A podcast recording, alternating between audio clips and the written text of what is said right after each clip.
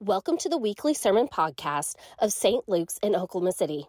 We are one church with multiple campuses, and under the leadership of our senior pastor, Dr. Bob Long, we are a family of faith that seeks to share God's love and bring hope to the world. We invite you now to join us for a message of hope. In the days of Herod, king of Judea, there was a priest named Zechariah of the division of Abijah. And he had a wife of the daughters of Aaron, and her name was Elizabeth. And they were both righteous before God, walking in all the commandments and ordinances of the Lord blameless. But they had no child, because Elizabeth was barren, and both were advanced in years. This is the word of the Lord. Thanks be to God. Many of you will remember the name of Siskel and Ebert. They were movie reviewers who got together and teamed up and played off of each other, and there was just an energy, and they were a dynamic duo, and became very, very successful. But in Roger Ebert's later life, he developed cancer. And it was really serious, and he had to have surgery and treatments, and ultimately he lost his voice. And he lost the ability to eat and to drink. And yet, he stayed incredibly positive, um, joy for life, he was an amazing man. It turned out that he would be the first person to be a, um, a movie critic who would win a Pulitzer Prize back in 1975. He first came to Chicago to work at the Chicago Sun Times, and he would work there for almost 50 years. Came in 1967. And in the end, he, bought him, he rented himself a house when he first got there in the beginning. And there he, he lived for about 10 years as he kind of got his feet on the ground, got established, was able to start making more money, and became more well known. And after about 10 years, he was finally able to buy himself a home, his own house, a little nicer, a little bit bigger, and he wanted to celebrate. And so he had a big party, invited all of his family and friends, wanted everyone to come together and celebrate with him that he had this new home. Well, during the party, he had a friend named Sherman. And Sherman went looking for Roger and found him in the kitchen talking to a lady. And he just said, Roger, I am so happy for you. This is a lovely home. I mean, you were living in a pig pen. It is so good that you were able to get out of there and come and have this kind of a beautiful house. I'm happy for you. And Roger said, Well, thank you very much, Sherman. I appreciate that. You know, I'd like to introduce you to my friend here, her name is Ms. Dunbar. She's my former landlady. It was her home that I rented. And he starts back. Oh, I, am so sorry. I'm so, I, you know, I didn't really mean. I know that was kind of mean. I shouldn't have said it that way. I'm, I'm, I'm really sorry. It's okay. It's okay. She said. I, am we're all very happy for Roger. Well, he turned and he left. I mean, he was embarrassed. He got out of there went out onto the deck, found his friend John sitting there visiting with a man, and but he just interrupted. He just had to talk to somebody, and he started saying, John, I cannot believe what I just did. I mean, I just was in there talking to Roger, and he was visiting with a lady named Mrs. Dunbar, his former landlady, and I'm telling how he'd been living in a pig pen, and I was so happy for him that he could finally get out of there. But I couldn't believe, here is this lady who owned the house. And Roger said, Man, you must have felt really bad. I did. But I mean, once you say those kind of things, you can't take them back. I know, I know. John said, you know, I'd like to introduce you to my friend here. His name is Mr. Dunbar. He's the husband of Mrs. Dunbar. And you know, Roger, I, and you know, after Sherman, after Roger moved out, I moved into that pig pen. Sometimes it's better just to stop talking. I like the old saying of God gives us two ears and one mouth because it tells us we need to probably listen twice as much as we speak. It was the same way for Zechariah. I love our story this morning. Such a wo- story of a wonderful couple, Zechariah and Elizabeth. Zechariah and Elizabeth were people of great faith, loving, kind, good people, righteous people. It turned out that both of them were of the house of Aaron. Now, Aaron was a priest, the original priest with Moses, and if you were of that lineage, then you could be a priest. And so Zechariah was a priest, and Elizabeth, well, she too was of that house and lineage. I mean, they, they both had a great bloodline. They were good people. The only problem they had was they'd never had any children. And in that day, it was your responsibility to society to have children. And if you had lots of children, and if you had male children, then it showed you were blessed. Zachariah and Elizabeth, here they're good, faithful people, and they have no children. It weighed so heavy on them. I mean, in that day, there was no Social Security and no Medicare, and there's no retirement homes. When you got older, you had to count on your children and your grandchildren to take care of you.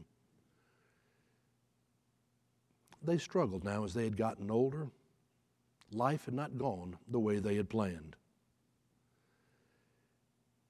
Well, each year during high and holy times, there would be the opportunity for a priest to go into the temple to burn incense and to offer prayers on behalf of all the people. But there were so many priests.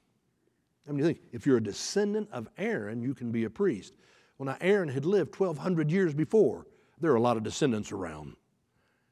And so getting to be chosen to go in and burn incense and say prayers, well, the odds were way against you. It's more like winning the lottery. Most priests would go through their whole life and never get that opportunity. But this year, when they cast lots, that is just like rolling dice, it fell on Zechariah. It would be the highlight of his life to be able to go in to the temple, into the Holy of Holies, to burn incense, to offer the prayers. You just know he had to be excited. And he goes in, and there he is in this special holy place, and he is praying. And the angel Gabriel shows up. Now we know what Zechariah was praying. The angel Gabriel says, The Lord has heard your prayer. And oh, by the way, Elizabeth is going to conceive and bear a son. And Zechariah says, How can that be? I mean, we are both advanced in age. No, he was not praying that Elizabeth would have a child. He knew that was long past. He was struggling still with the fact that I do something wrong. Am I being punished? Was I a bad person? Why has this happened to us? He was a man who had really lost all hope about the future and what could be. He was learning to accept what was, and that's what he would live with. No, he's praying about his sense of guilt, a sense of feeling lonely, a man who had lost hope. And the angel Gabriel shows up and says, The Lord's heard your prayer. Oh, and by the way, Elizabeth is going to conceive and bear a son. But can't be. I mean, we're both advanced in age. Because you did not believe, well, you're not going to be able to speak until that child is born. And so now Zechariah is going to have to be silent for the next nine to ten months. We know that's going to be the case. He comes out of the temple and when he comes out of the temple, there's a crowd of people waiting for him to come to bring a blessing, to share some words, and he can't say anything. And they now know something special happened in there. Well, he goes home. He can't speak. We go all the way through those nine months. Elizabeth delivers a child. Eight days after a child is born, that's when you get together and you have a circumcision service and you have a naming service. And so they all come together for this holy moment. And they turn to Elizabeth and they say, What name shall be given this child?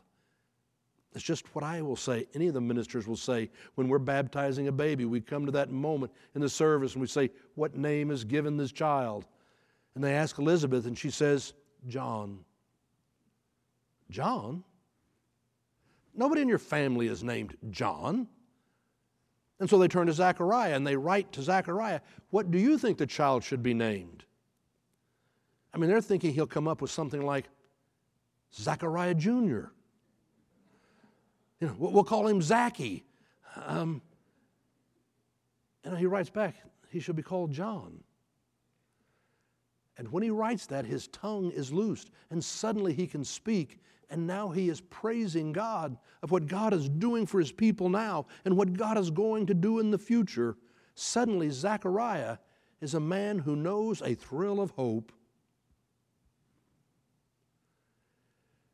This morning, I want to continue on with our Advent sermon series, A Thrill of Hope. I introduced to you last week our song that we're looking at this year throughout all of Advent, and that's O Holy Night. Such a beautiful hymn that was written and came to the United States, was translated in the 1860s, has spread throughout America, but around the world. O Holy Night. Last week we were looking at the line, a thrill of hope. The weary world rejoices, for yonder breaks a new and a glorious morn. Well, this morning I want to talk about another line from the hymn. In all our trials, born to be our friend, He knows our need, to our weakness, no stranger. I believe that Zechariah was struggling, feeling that he must have done something wrong, feeling guilty, feeling like they were being punished.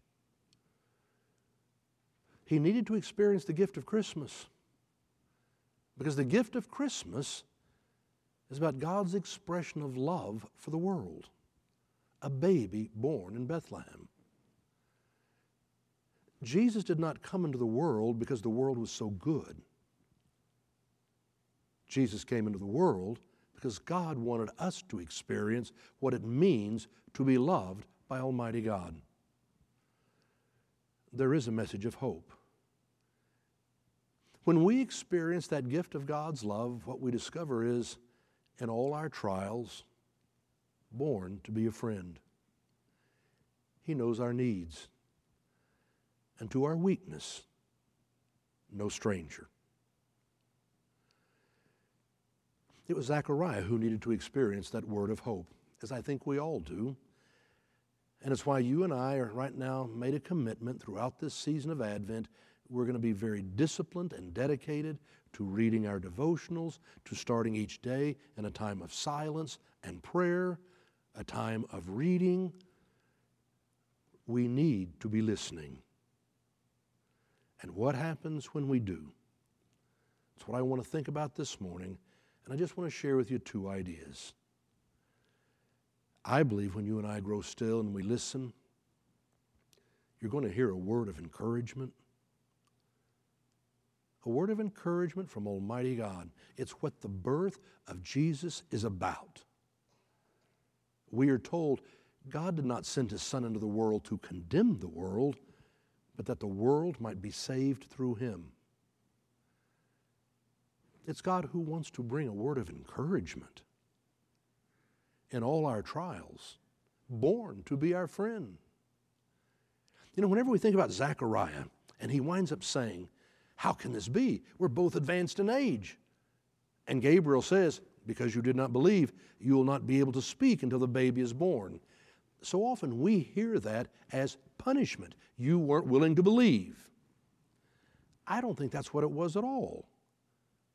I think it was God's gift. It was God's way of saying, I want you to listen. You need to spend more time listening, Zechariah. It was God who was wanting a relationship with Zechariah. You're going to have to take the time to listen over these next nine months. And you think about it, he's going into this period and he is grieving a prayer of He's feeling guilty, ashamed. He's feeling like somehow things have gone badly. and he's going to come out on the other end. We read at the end of the story a man who is praising God and a person full of hope. To have the time to listen? Are you taking the time to be spiritually disciplined throughout this season as we read and pray and light our candles and listen for God to speak? I saw recently that Mitch Albom had a new book coming out. It's a book entitled Little Liar, and it's all about the Holocaust. It's a novel. You know, Mitch Albom has now written more than 10 books. I've read many of them, not all of them, but he is, I think, a great writer. You remember how he worked for the Detroit Free Press as a sports writer, is what he used to do. And he wrote a book 25 years ago, 26 years ago now, called Tuesday with Morrie.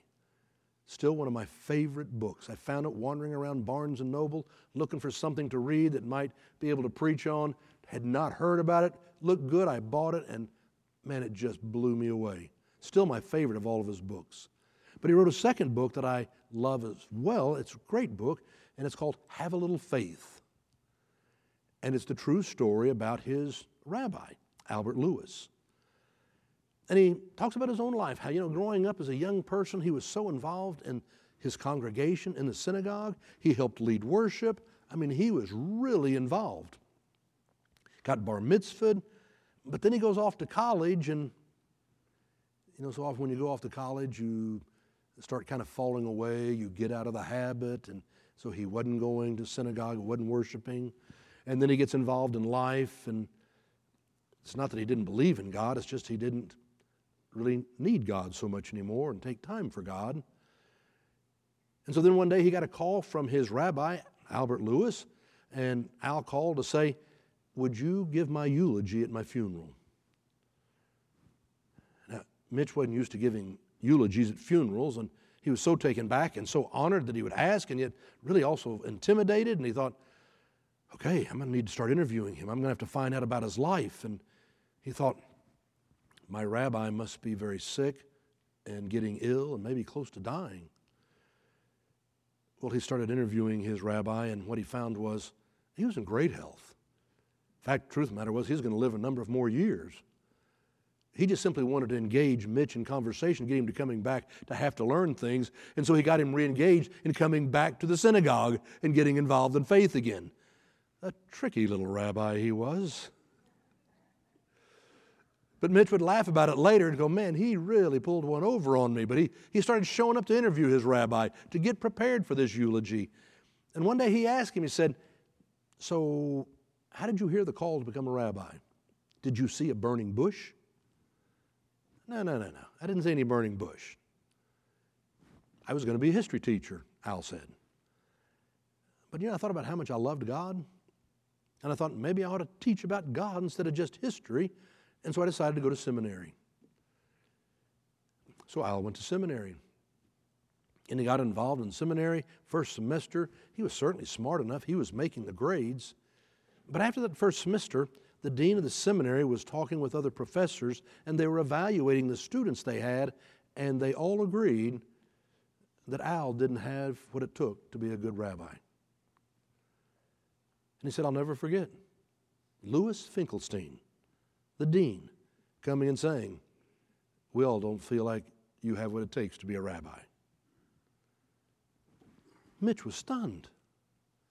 How could they say that? He had grown up with Al.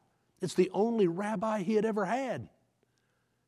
I mean, he said when they, he gave his sermons, you were sitting on the edge of your seat listening to him. He was so kind and compassionate with all the people, young and old. Didn't have what it took.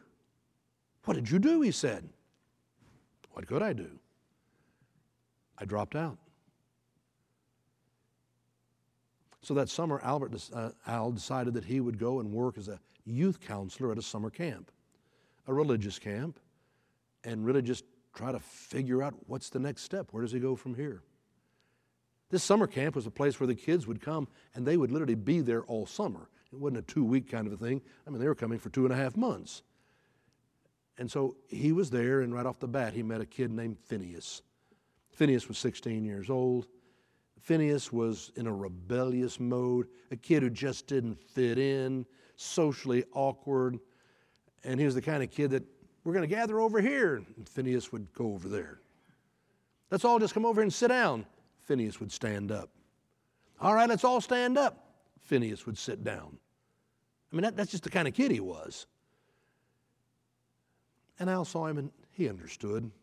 And he thought, I am going to get to know him.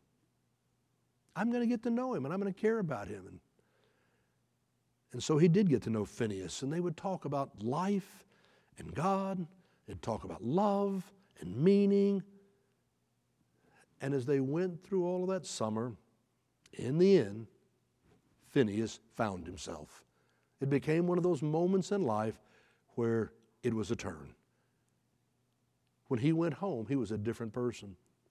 And when he went home, his parents were just blown away. They knew the kid they sent off to camp, and who they got back was someone so different. They called up to Al and said, Would you come to dinner? You're a miracle worker. We sent off our son. Uh, we sent him off as a boy who was rebellious. We got home a man, a person of faith. Al went over. What he didn't realize was Phineas's father, Max, was a very significant leader in the conservative branch of Judaism.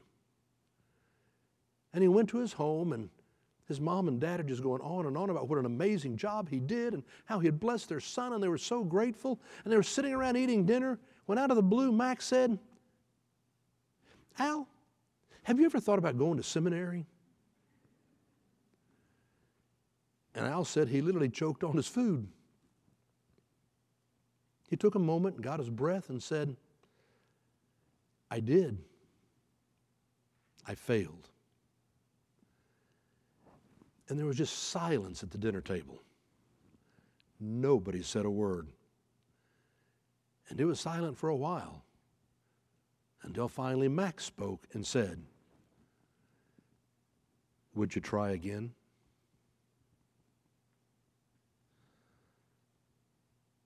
Yes, I would. Well, it turned out that if Max wanted you back in seminary, that wasn't a problem getting back into seminary. And with Max as your mentor, well, he did very well.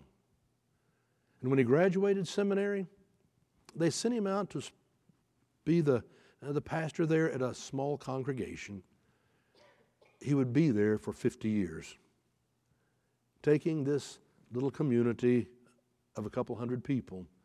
And when he retired 50 years later, it would be a group of several thousand. He was amazing. So many lives were touched and changed. Why? Because somebody was willing to ask, Will you try again?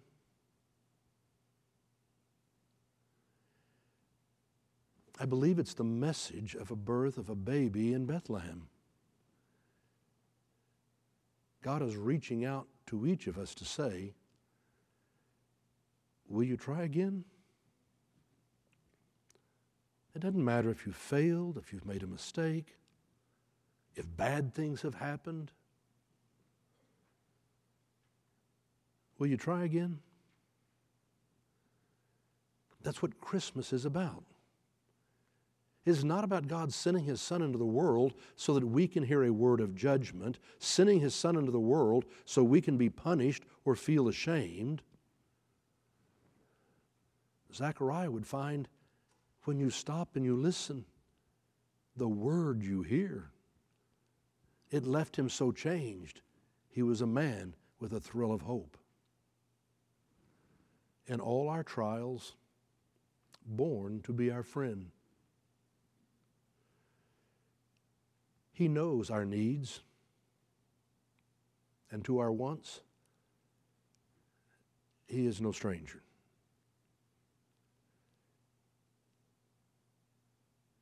Secondly, if you and I are willing to be disciplined and we are willing to listen, I believe God will speak. So be willing to trust the nudging of your heart. I don't know how else to say it. Trust the nudgings of your heart. God does speak, usually not in a burning bush, and usually not in just some sort of audible voice. But I do believe there's always those coincidences, that nudging. I believe God comes, first of all, to speak to each of us a word of encouragement. Will you try again? But I also believe God comes to encourage you to be the person who then speaks that word to somebody else. And if you will learn to trust the nudgings of your heart, I need to call, I need to go see, I need to do this, you might be stunned to see what starts happening in the world around you. Because God will speak. You know, I, look at Zechariah and Elizabeth, the nudging of their heart. What should you name this child? She says, John. Zachariah, what do you think? Don't you want Zachariah Jr.? John. To set them free for a world of hope. What is God nudging you to do? Nudging you in ways to love and believe and be kind.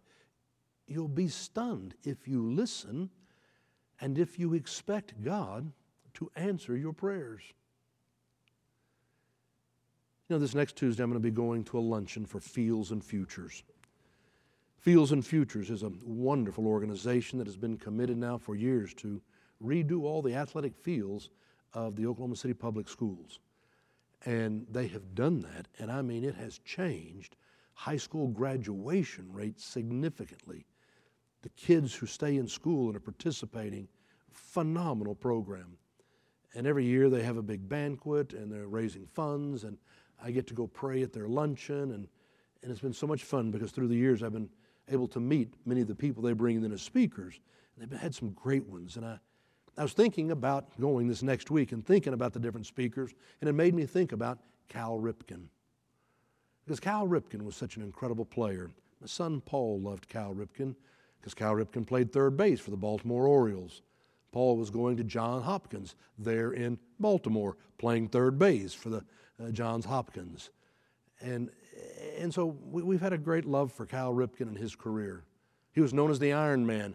I mean, he, he played more games in a row than the person who had the record by far, which was Lou Gehrig, but now it's owned by Cal Ripken.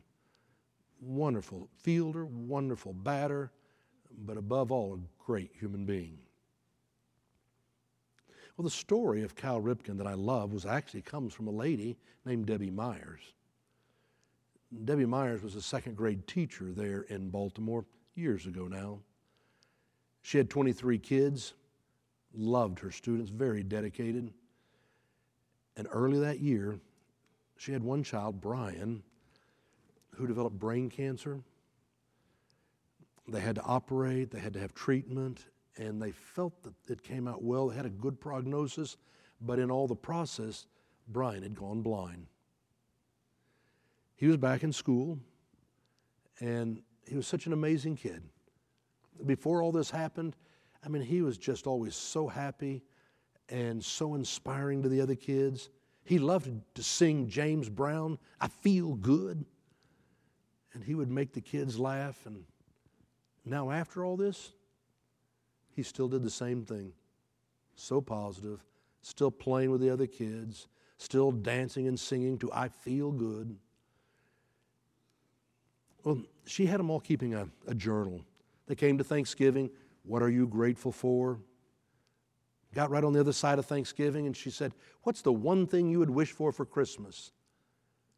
And it was Brian who said, he wrote in his journal, I'd like to shake Cal Ripken's hand. He had loved baseball. He had been a little baseball player. Well, when his students, his fellow classmates, found out what Brian was asking for, they wanted to help it happen. And so they went to Miss Debbie and said, Why don't we all write a letter to Cal Ripken and ask him to come and meet Brian so he can shake his hand? I mean, we need to tell him how great Brian is, and I know that he would come. And of course, Debbie's thinking, Cal Ripken is not going to come to my second grade class. But at the same time, how do you say to these kids, I don't want you to express your love. I don't want you to try and do something nice for a classmate? She felt really in a tension and a bind. And so finally she said, Okay, let's write letters. So all the class wrote letters to Cal Ripken telling them how wonderful Brian is and how much he wanted to meet him and would he come and shake his hand. And they wrote all the letters and she said, We'll mail them to the Baltimore Orioles publicity department. And they she went and mailed them off. Well, the kids immediately expected they'll get a call from Cal Ripken. But the next week went by, and of course, there was no call.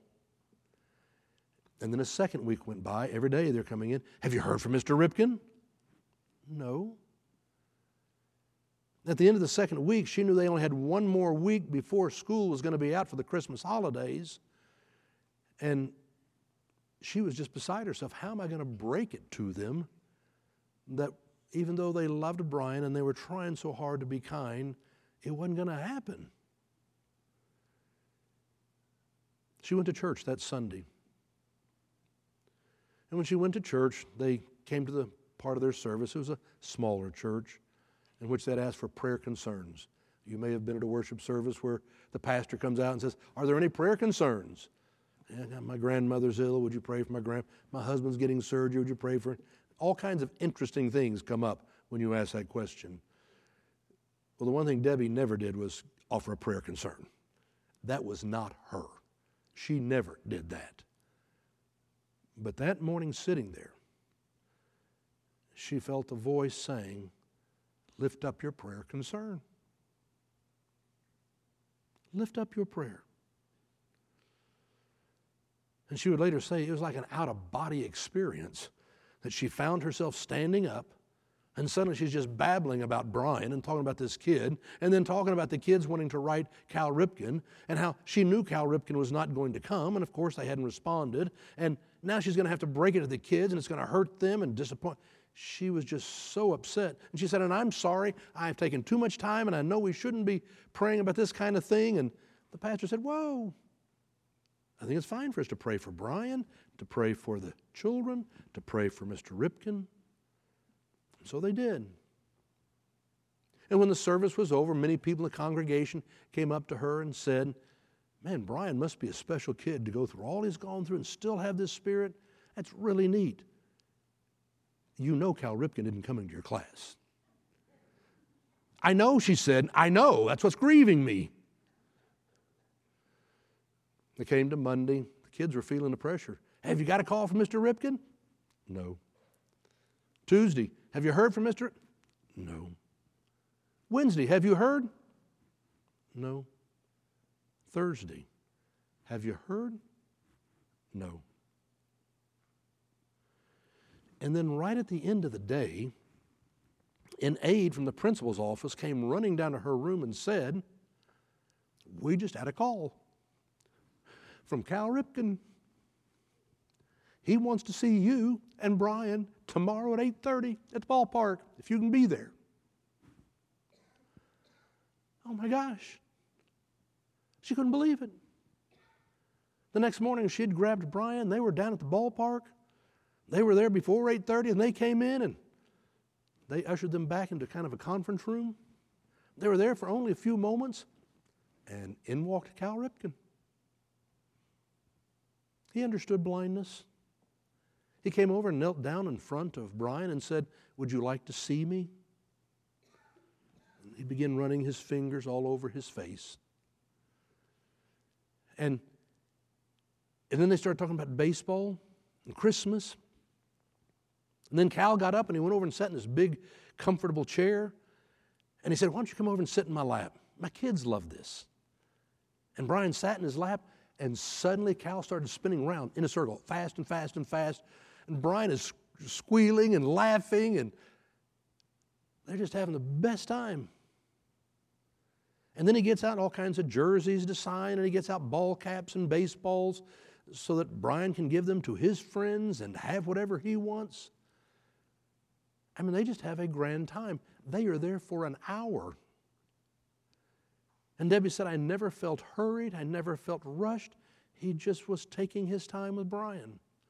But she was the one who finally said, Brian, we're going to have to go. Mr. Ripken is going to have many things to do. And so Brian understood. He got up and immediately put out his hand to shake his hand. And Cal said, Can I have a hug? When my kids hug me, I tell them to squeeze my neck as hard as they can. Brian jumped into his arms and squeezed his neck. And Debbie said, as Cal was hugging Brian, all she could think about was what Cal had said when he first came in. He never got their letters. Never got their letters. As far as he could figure, they probably were still at the publicity department. Know what happened was he said, apparently you were in church on Sunday and you stood up and gave a prayer request. And a member of your church plays on a church basketball league on Wednesdays, and my agent is a member of his team. And so the member of your church told my agent about the prayer request Wednesday night. And so Thursday morning, he came in and told me about the prayer request. And then we had to spend all day Thursday going, Who's Debbie? Who's Brian? It took us all day Thursday to hunt you down before we could get word to you Thursday evening. And Debbie said, I was watching the two of them hug, and I thought, this almost didn't happen because I almost didn't lift up my prayer request because I didn't expect an answer.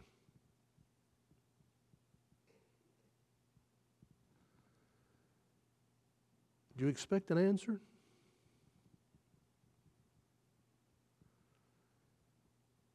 I don't think Zechariah expected an answer.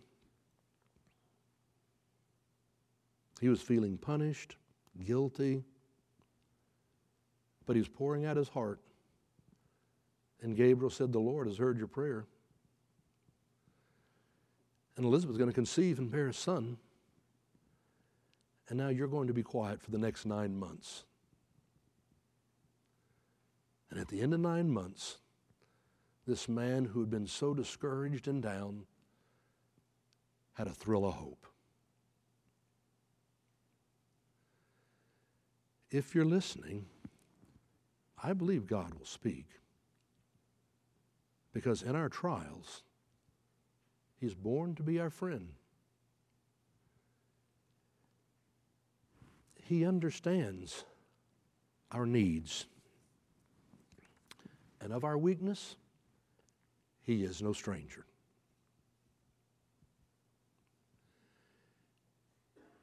It's in the name of the Father, and the Son, and the Holy Spirit. Amen. Let each of us lift up our own silent prayer.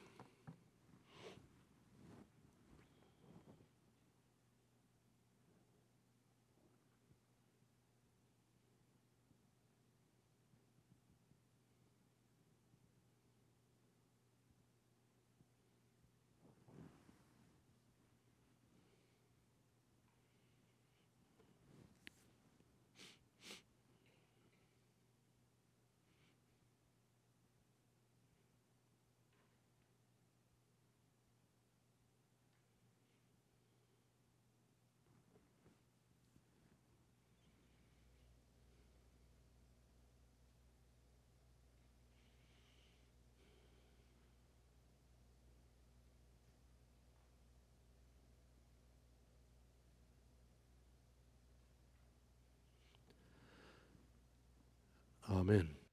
You've been listening to the sermon podcast of St. Luke's Methodist Church in Oklahoma City.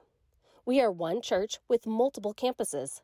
Learn all about St. Luke's different services and programs on our website, stlukesokc.org. We trust you will experience God's love and hope throughout this week.